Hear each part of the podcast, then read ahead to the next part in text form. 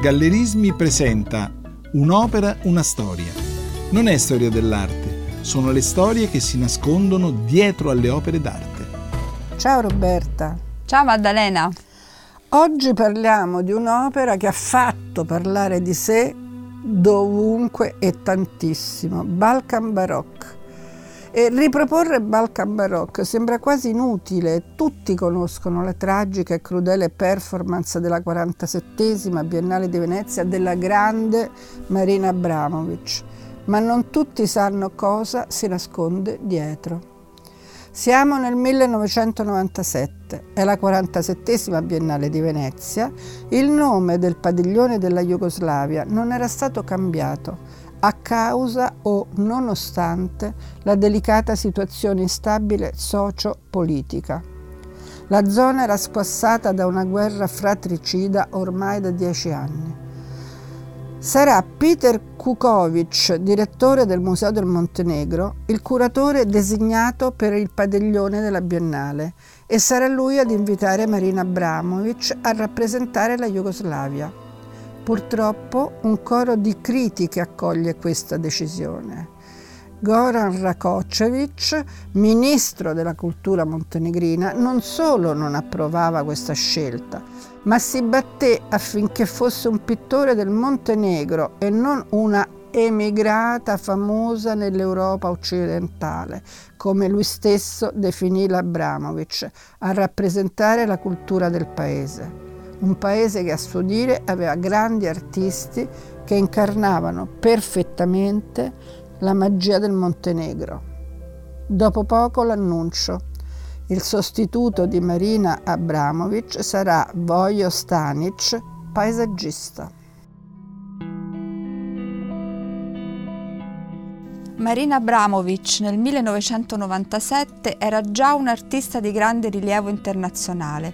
Le sue performance superano i limiti fisici del corpo e creano la possibilità di scavare nel profondo del proprio animo, mettendo lo spettatore a confronto con ciò che non vorrebbe mai vedere. Le reazioni sono sempre violente e spesso inaspettate.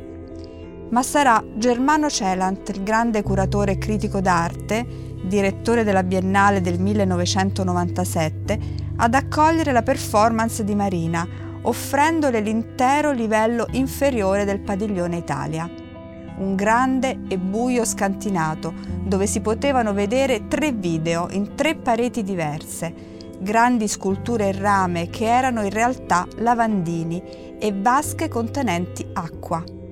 Nei video in uno la madre di Marina, in uno il padre e nel terzo la stessa artista che cantava e ballava agitando una lunga sciarpa rossa. Al centro Marina sedeva su un grande mucchio di ossa di bovino ancora sanguinolente e che ripuliva quasi con ferocia dalla carne residua con una spazzola di ferro, cantando nenie della sua giovinezza in Serbia, come si può rappresentare la guerra? Come si denunciano gli orrori commessi nella guerra dei Balcani? Marina arrivava con un lungo abito bianco che dopo poco era intriso di sangue, umore e putrefazione.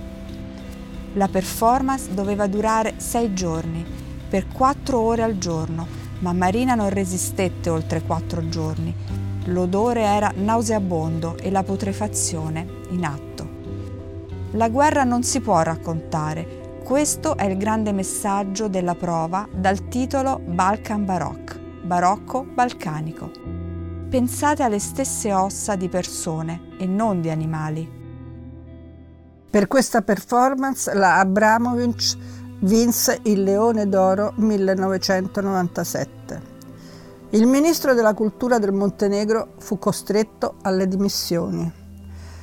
Peter Kukovic, curatore, nel 2011 alla 54esima Biennale curerà il padiglione del Montenegro e finalmente inviterà Marina Abramovic in una collettiva di tre artisti.